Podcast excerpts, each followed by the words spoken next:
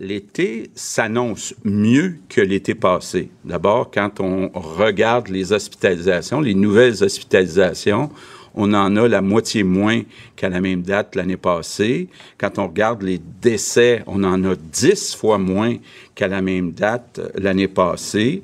En plus, on a la campagne de vaccination qui va euh, vraiment bien. Là, vous avez vu dans les CHSLD,